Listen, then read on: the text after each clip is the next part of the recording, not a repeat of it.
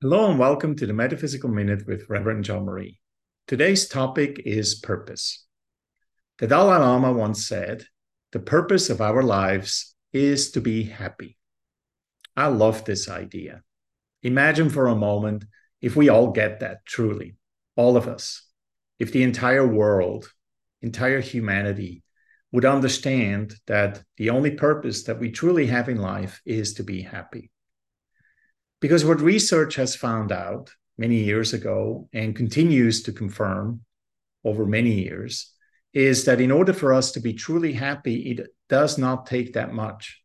It takes food, water, shelter, and meaningful relationships.